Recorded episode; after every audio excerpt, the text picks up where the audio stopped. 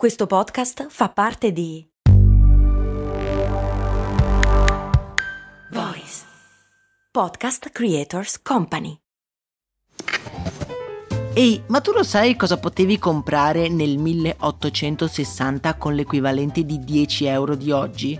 Beh, potevi comprare una casa e nel 1950 una piccola barca. Negli anni 70, sempre con 10 euro, potevi comprarti un vestito elegante. E oggi, con 10 euro, cosa puoi comprare? Un chilo di pane, un kebab? Effettivamente non un granché, ma puoi comunque investirli per il tuo futuro. Come? Beh, su Scalable, un'app che ti mette a disposizione gli strumenti essenziali per costruire una cultura del risparmio. Ti consente di investire in modo flessibile in azioni, ETF e fondi creando piani di accumulo automatici a partire da un solo euro. Quindi con 10 euro diciamo che siamo proprio alla grande. In più, con Scalable puoi iniziare il tuo percorso di investimento in piccoli passi, approfittando di una sezione dedicata all'apprendimento dei principi base degli investimenti. Amplia le tue conoscenze finanziarie e fai crescere i tuoi investimenti nel tempo. Scopri Scalable per i tuoi investimenti. Link in descrizione.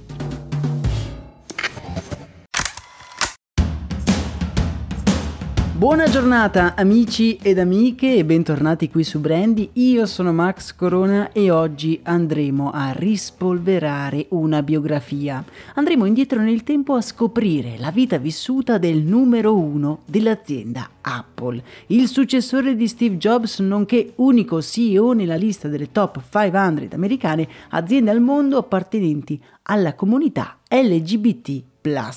E perché vi do questa informazione? Ad inizio mese, se ben vi ricordate, abbiamo raccontato perché esiste il Pride e perché proprio giugno è il mese del Pride. Se non ve lo ricordate, vi metto quell'episodio nella descrizione di questo. Ormai giugno sta volgendo un po' al termine e mi sento di concludere questo mese votato all'uguaglianza con una biografia dell'unico top manager di una top azienda che ha apertamente detto e dichiarato di essere omosessuale.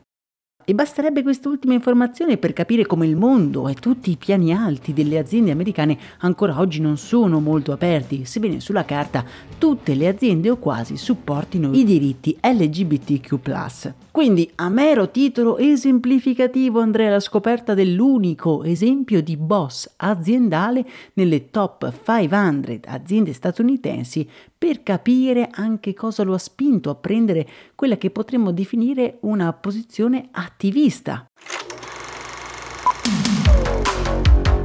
Tim Cook nasce in Alabama il 1 settembre 1960. La sua famiglia è di modeste origini, il padre ristruttura bar, mentre la madre lavora in una farmacia. Dopo essersi laureato alla Harvard University, Cook ha trascorso 12 anni nel settore dei personal computer di IBM. Qui si fa un po' un nome per le sue capacità analitiche, tanto che gli viene offerto un ruolo dirigenziale nella Compaq, nella quale rimane solo 6 mesi prima di passare ad Apple.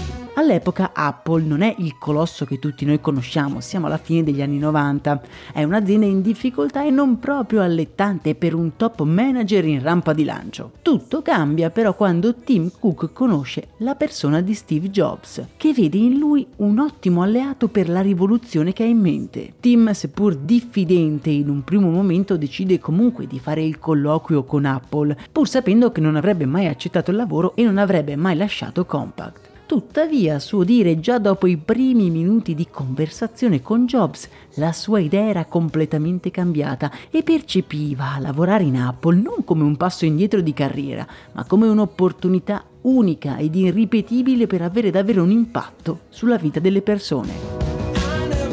Tim si mette subito in luce con strategie mirate soprattutto a riorganizzare i costi e i contratti per fare in modo di massimizzare i profitti e di accaparrarsi materie prime ben prima del lancio di iPod e di iPhone, così da avere un ottimo prezzo e un vantaggio da sfruttare in futuro. Giusto per farvi un esempio, la HP ha dichiarato anni dopo che per colpa delle strategie di Tim Cook il tablet HP erano realizzati letteralmente con gli scarti di iPad.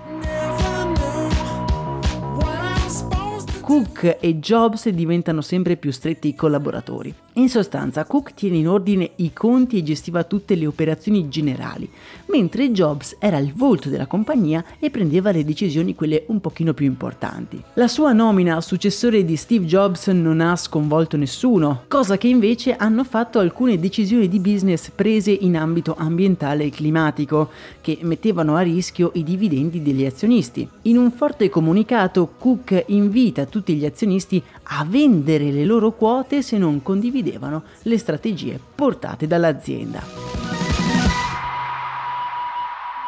Apple non è mai stata un'azienda così solida se non come sotto l'amministrazione di Tim Cook, un uomo pragmatico e deciso che ha portato l'azienda ad ottimizzare le risorse e potersi garantire dei profitti incredibili. Ma torniamo quindi al nostro tema iniziale. Tim è stato l'unico top manager ad aver dichiarato apertamente di far parte della comunità LGBTQ. In molte interviste ha più volte detto di non aver mai sentito la necessità di esprimere pubblicamente la sua omosessualità, finché non si è reso conto che nessuno lo faceva.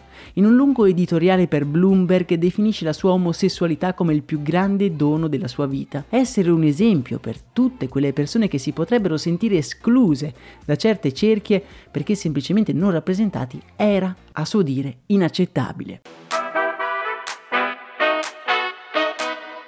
Vi lascio la sua lettera nel canale Telegram e anche se questo mese di giugno sta avvolgendo al termine, non dobbiamo mai dimenticarci di essere sempre tutti esseri umani uniti nelle nostre diversità e valorizzare le nostre unicità.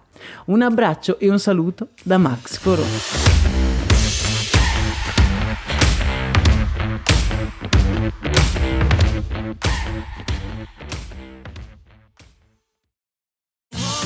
Da ogni euro, se acquisti Dyson V15 Detect Submarine o Dyson Gen 5 e restituisci il tuo aspirapolvere usato funzionante, puoi avere un rimborso fino a 150 euro, perché ogni euro batte forte sempre. Fino al 19 maggio. Termini e condizioni su euro.it.